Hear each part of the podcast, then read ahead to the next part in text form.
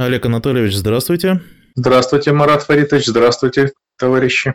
Сегодня две новости от наших министерств, от Минэкономразвития и от министра промышленности и торговли. Минэкономразвития отчиталось, а, что ожидает снижение российской экономики в этом году на 7,8% и роста безработицы до 6,7%. Но что они планируют делать в этой ситуации, они не сообщили. Олег Анатольевич, а что вы думаете, они вообще должны были делать в этой ситуации? Ну, вообще-то Министерство экономики, вообще название интересное даже, Министерство экономики. В экономику входят все отрасли, не только отрасли. Э, по идее, они должны всем заниматься и не только прогнозировать, но и составлять проекты программ, которые утверждаются на, должны утверждаться на соответствующем уровне. А они прогнозируют. То есть, вот вы знаете, вот это можно просто такое министерство спокойно заменить э, каким-то э, институтом научно-исследовательским, э, который занимался бы прогнозами. И вот э, прогнозируют, нет, мы на 7% упадем там или на 8%. Конечно же, это не управление. Министерство предназначено для того, чтобы управлять. По идее, нужно управлять экономикой. Вот в этом по идее, смысл данного министерства, а не просто прогнозировать. Да, прогнозы тоже нужны, но это то же самое, что прогнозировать погоду. Ну, спрогнозировали погоду, но признается, что вроде и влиять на это невозможно. Ну, пытаются влиять, вот, чтобы града не было, там обстреливают облака, хотя бы этим занимались.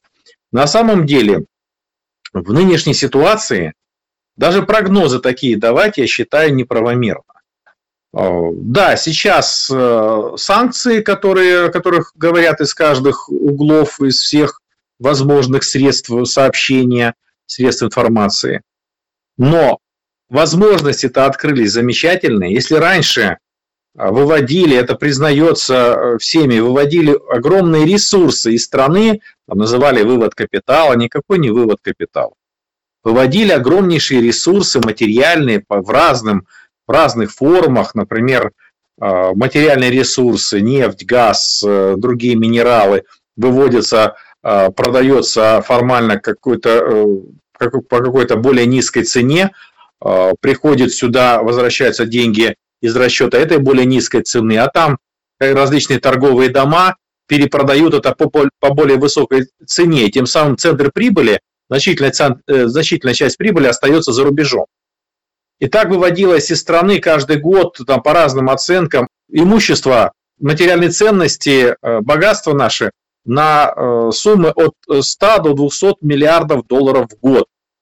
Сейчас из, из этих санкций, кстати говоря, они сами закрывают во многом эти возможности. Я имею в виду э, наши противники, называют их партнерами, еще как-то. Это противники. По крайней мере, в экономической сфере точно, а не только в экономической. Следовательно, сейчас значительная часть этих ресурсов остается у нас. И сейчас капиталистам, э, которые раньше выводили э, эти средства за рубеж, э, сейчас нужно что-то с ними делать здесь.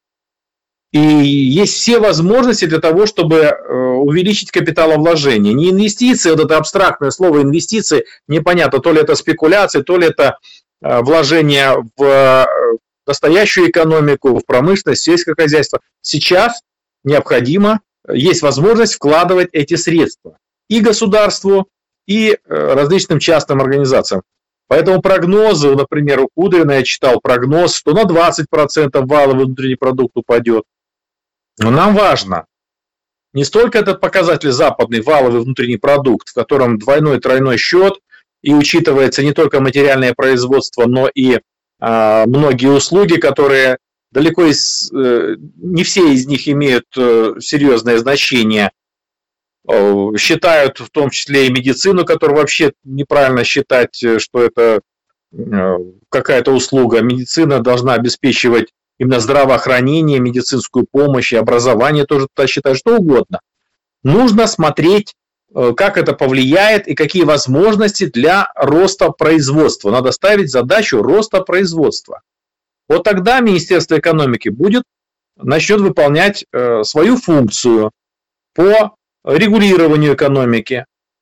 условия сейчас довольно-таки неплохие для роста экономики.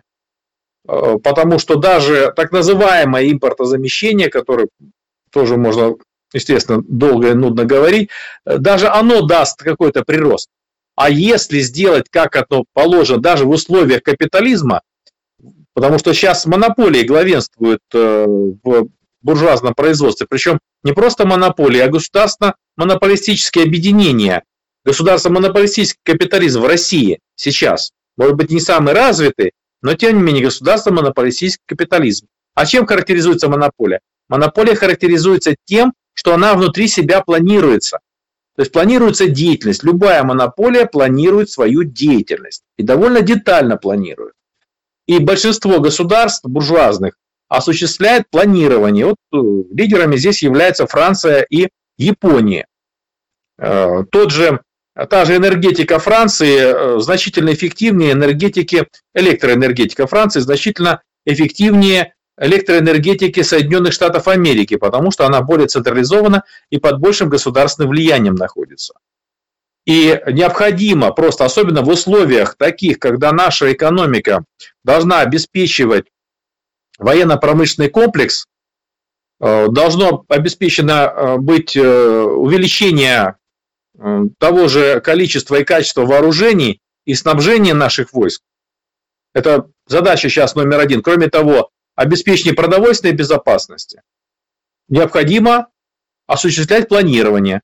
Другим условием для этого благоприятным является то, что э, около 50% нашей экономики и было государственной.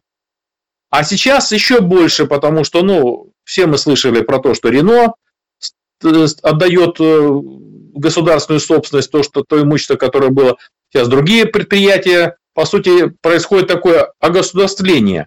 Следовательно, больше 50% уже государственное. А внутри государственного сектора можно просто планировать. Не то, что программировать, а просто планировать. То есть давать задания. Что я планировать? Давать определенные задания тем или иным производством, тем или иным организациям.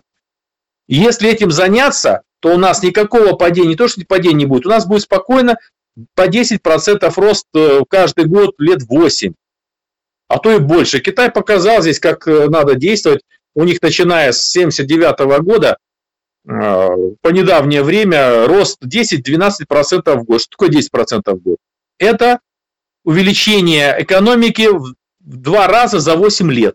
По формуле сложных процентов легко посчитать. Если 10% в год за 8 лет удвоение экономики.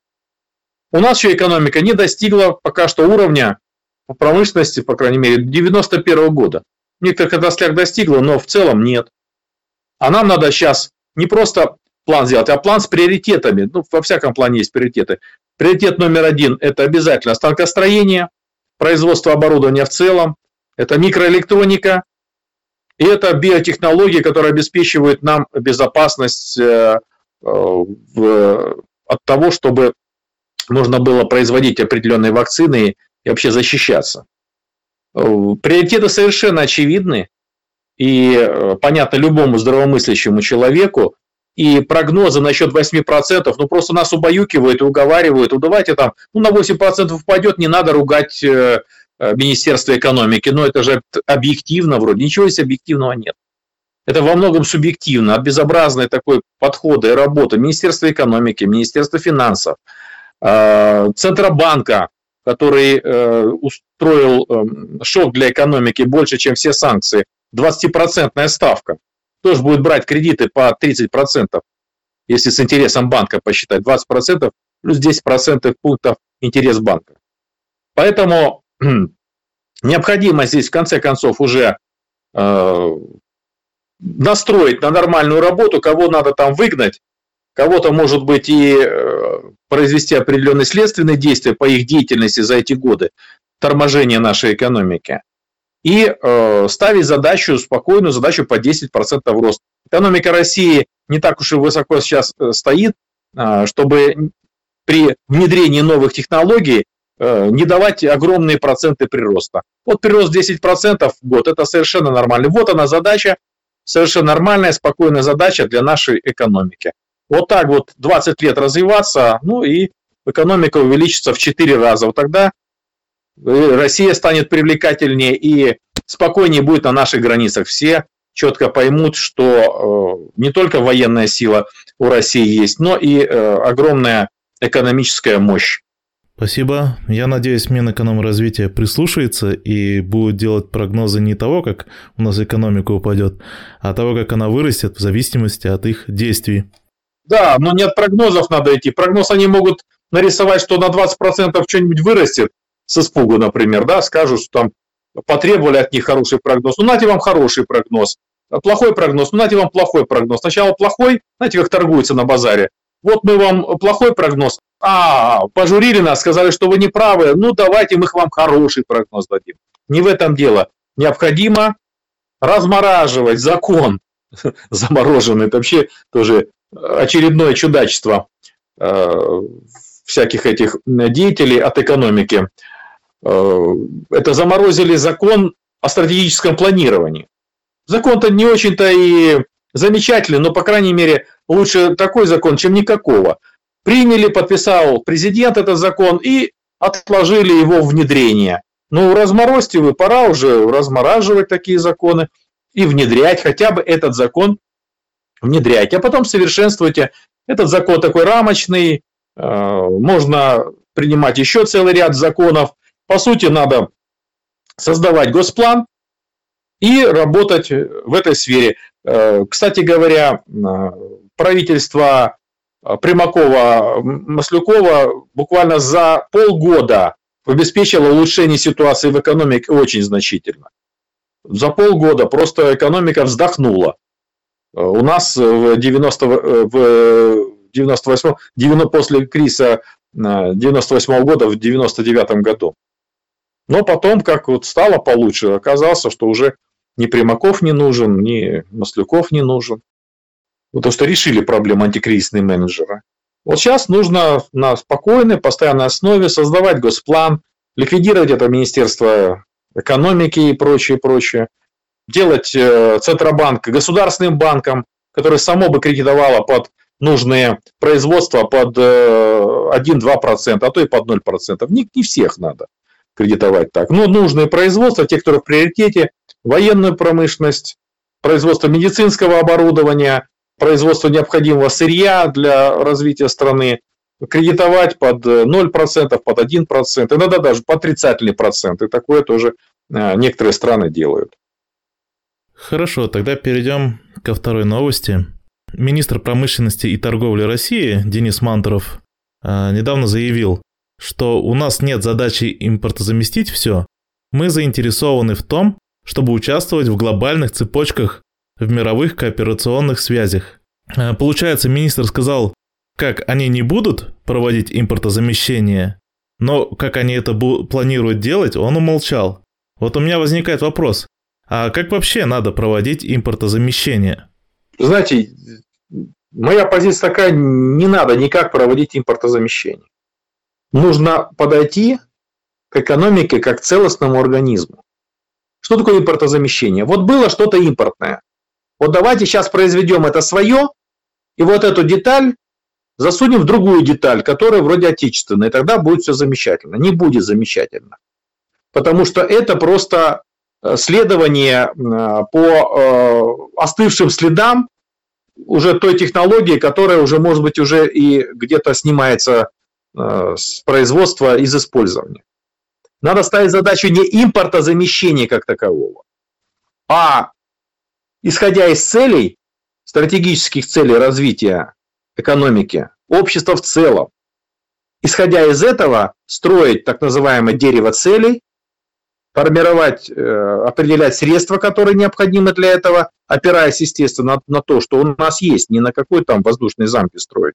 И опять же, возвращаясь к вопросу о планировании, планировать то, что не планируется, не все можно планировать. Частного, частные предприятия там не очень попланируешь. Но их, их программировать, их деятельность, заставлять их, пусть не прямым способом, через косвенные рычаги, через налоги, через кредиты, через государственные заказы, государственные муниципальные заказы, их застраивать в систему.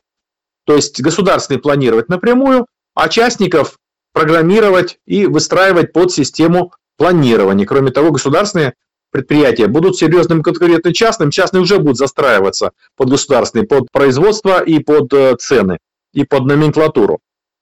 То есть нужен план, и вот тогда уже, когда понятно, исходя из приоритетов, это отдельный вопрос приоритетов, конечно, очень важный, серьезный, какие приоритеты э, стоят перед Россией, это тоже достаточно очевидным. Я ничего такого, э, какие-то э, какие открытия не делаю, это достаточно очевидно, но это надо делать. Почему не делается? Ну, тоже вопрос очень важный и серьезный, потому что идет борьба, идет внутриклассовая борьба у капиталистов.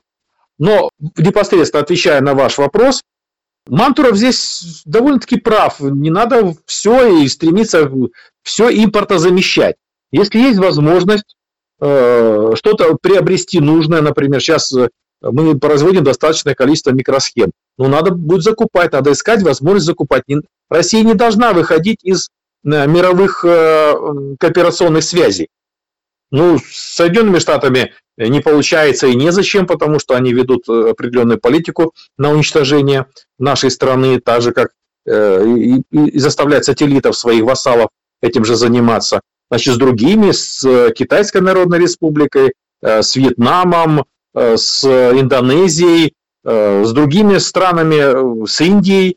В Индии довольно развитая фармация, в Китае практически все развито за редким исключением. Они еще э, станки, определенное оборудование для производства микросхем еще не все освоили, но поставили задачу и уже осваивают. А так у них практически э, уже целостная довольно экономика.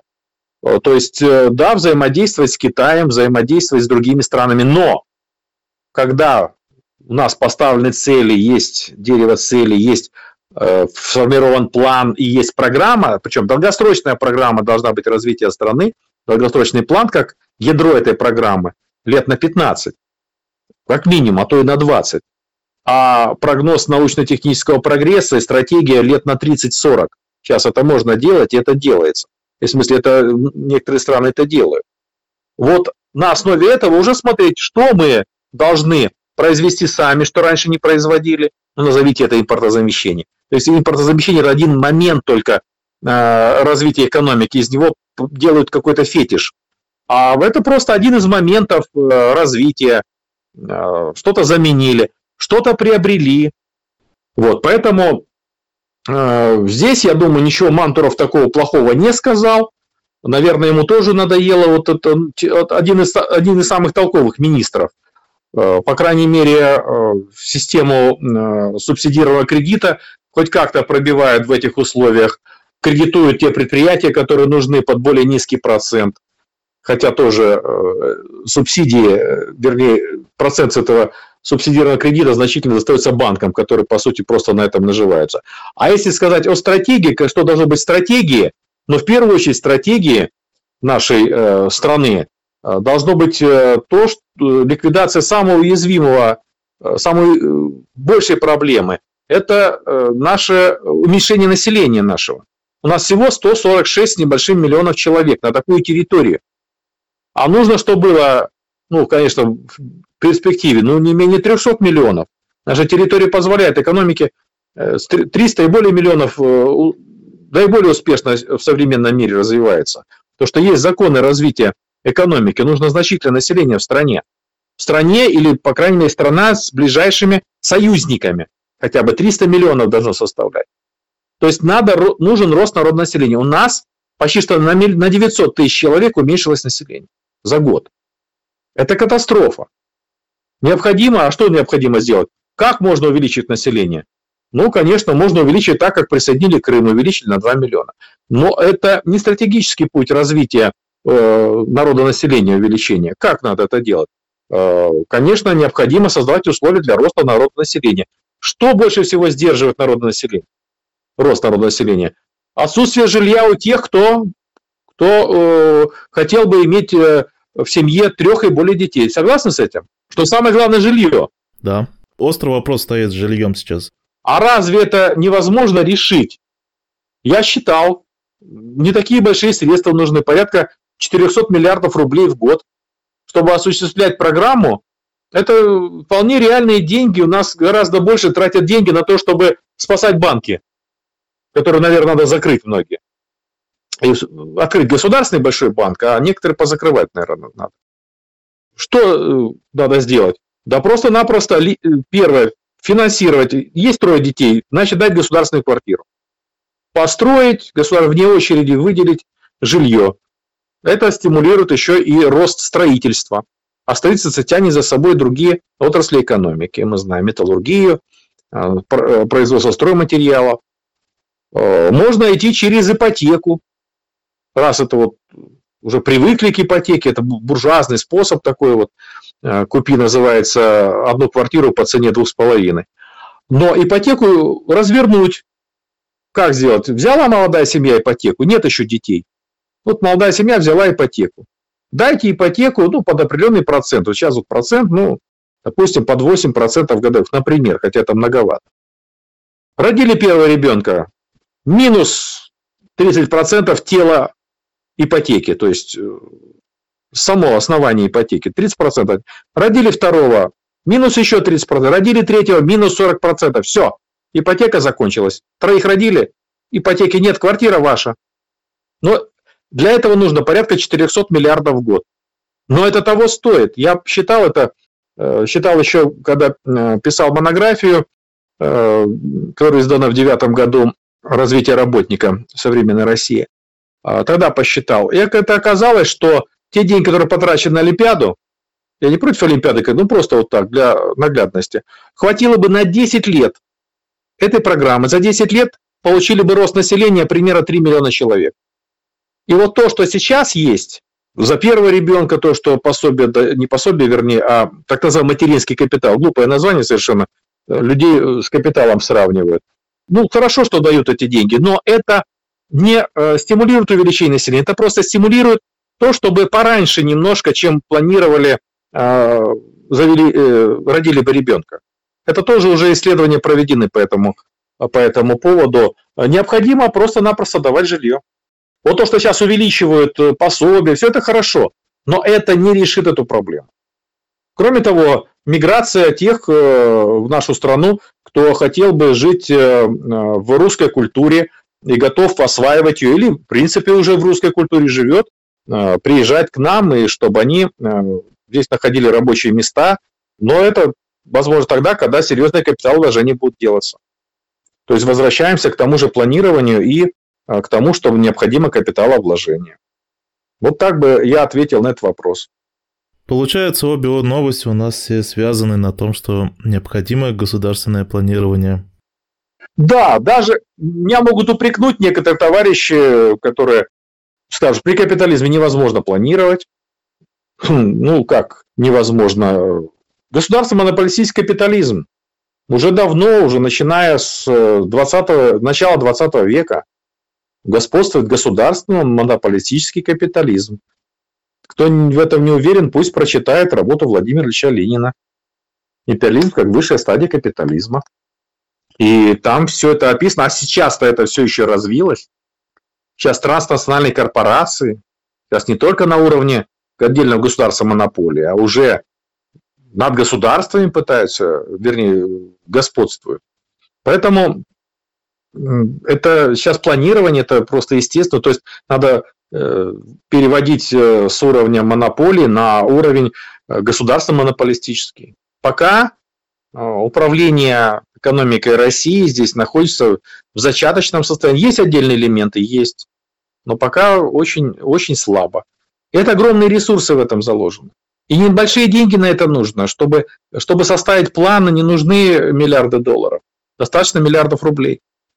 Несколько десятков миллиардов рублей, чтобы составить хороший, хороший план. Естественно, вот этих всех монетаристов, э, неолибералов нельзя пускать на пушечный выстрел к этому плану. Ну, нужно собирать тех, кто э, любит э, свою страну, не только является ученым, кто любит свою страну и готов сделать это для своей страны, этот план. Если план ГОЛРО создали в таких тяжелейших условиях, то сейчас, имея такой опыт планирования Советского Союза, Китая, это можно сделать уже ну, имея такую вычислительную технику, такие программы. Сейчас это только политическая воля.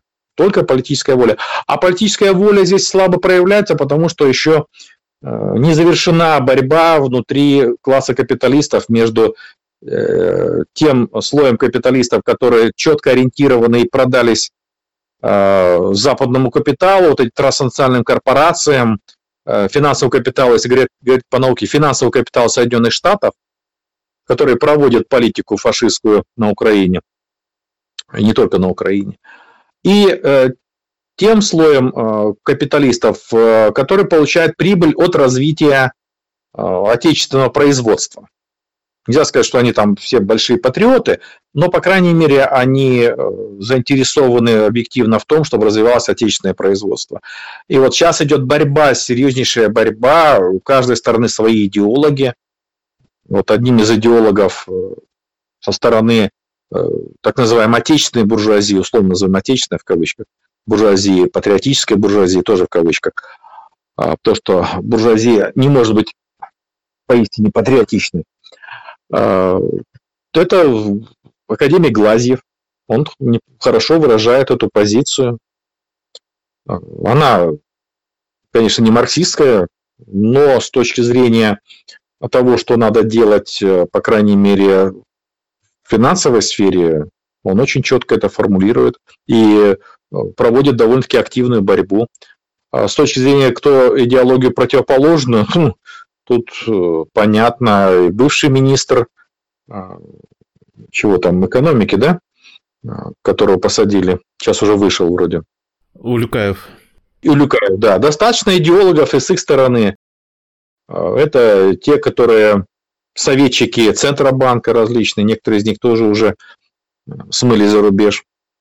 Так что там идеологов с той стороны тоже хватает. Но это в основном те, кто переписывают зады э, микро-макроэкономики э, Милтона Фридмана, так называемого, идеолога неолиберализма и монетаризма.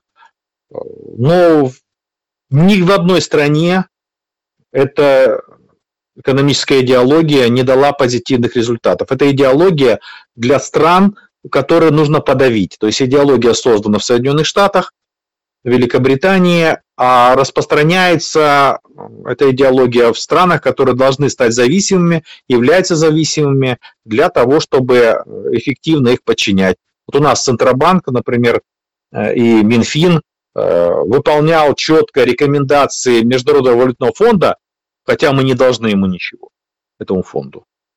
То есть мы вообще не обязаны выполнять были ничего. Потому что все отдали, все долги эти отдали уже, а э, выполняли вот эти рекомендации. Надо прекращать это дело. Но борьба идет. Мы как диалектики с вами понимаем, что эта борьба идет, она очень непростая. Оценку давать довольно просто, что мы сейчас с вами и делаем. А борьба идет, это связано со многими персонами не так все просто это произойдет. Но сейчас все шансы э, того, чтобы отечественная буржуазия одержала победу. Спасибо за ваши комментарии, Олег Анатольевич. Да, но здесь очень важно, я должен добавить, э, не знаю, как это в регламент передачи, конечно, войдет, но могут спросить и правильно спросят меня правомерно, а что сделать в этой ситуации рабочему классу? Становиться на сторону отечественной буржуазии или что делать? Надо просто, надо защищать э, свои интересы. Они сформулированы, интересы рабочего класса сформулированы, рабочая партия России четко сформулировала эти интересы. И многие рабочие понимают сами это. То есть надо свои интересы отстаивать. А интерес в том, чтобы заработная плата э, росла до уровня стоимости рабочей силы. Это заставит капиталистов внедрять новую технологию, кстати говоря. Потому что надо такую зарплату надо, чтобы если получает большую зарплату рабочий, он должен работать производительно на производительной технике, иначе капиталист разорится. Рабочий требует большую зарплату, не большую, а зарплату по закону, которая э, стоимость, э, равна стоимости рабочей силы, это больше 200 тысяч рублей по стране. На северах побольше даже будет или в больших городах. Значит, соответственно, э, рабочие тем самым стимулируют капиталистов совершенствовать производство. Затем второе, улучшать условия труда не работать на отвратительной технике, заставлять капиталиста, чтобы те деньги, которые он присваивает из амортизационного фонда, чтобы он эти 20% использует только этого фонда, чтобы он эти деньги тратил все 100% и больше на развитие производства. Тоже выгодно стране, выгодно рабочим. То, что выгодно рабочим, то выгодно стране. И, конечно, сокращать рабочее время. Вот сейчас явно надо увеличивать производство на, э, ну, на, военных, на военных предприятиях. Явно введено, если не было на ряде предприятий, очевидно, не секрет, все понятно, э, введено круглосуточная работа. То есть э, три смены по 8 часов или две смены по 12 часов. А зачем? Если можно сделать более эффективно 4 смены по 6 часов. 4 смены по 6 часов. Производительность труда возрастет значительно. Меньше будут уставать рабочие. Лучше будет сохраняться здоровье. Больше рабочих можно нанять на таких условиях. И продолжительность жизни вырастет. И тем самым будет лучше нашему оборонному комплексу, будет лучше нашим воинам, которые будут снабжены самой современной техникой, которая у нас есть, но э, разработки, но не всегда достаточно э, в производстве. И будет хорошо рабочему классу, и будет хорошо стране в целом. Обороноспособность значительно возрастет. А Э, рабочий будет работать 6 часов. Вот это тоже цель. Надо свои интересы через коллективные договоры, через забастовки, угрозы забастовок не запрещены. Все по закону надо делать, по трудовому кодексу. Это все у нас есть в трудовом кодексе. Изучая, изучать надо трудовой кодекс и действовать в соответствии с ним. Вот это вот то, что необходимо делать рабочему классу. Вот сейчас, пожалуй, я вот более целостно осветил э, ответы на поставленный вопрос. Спасибо большое. Спасибо. До новых встреч. Всего доброго.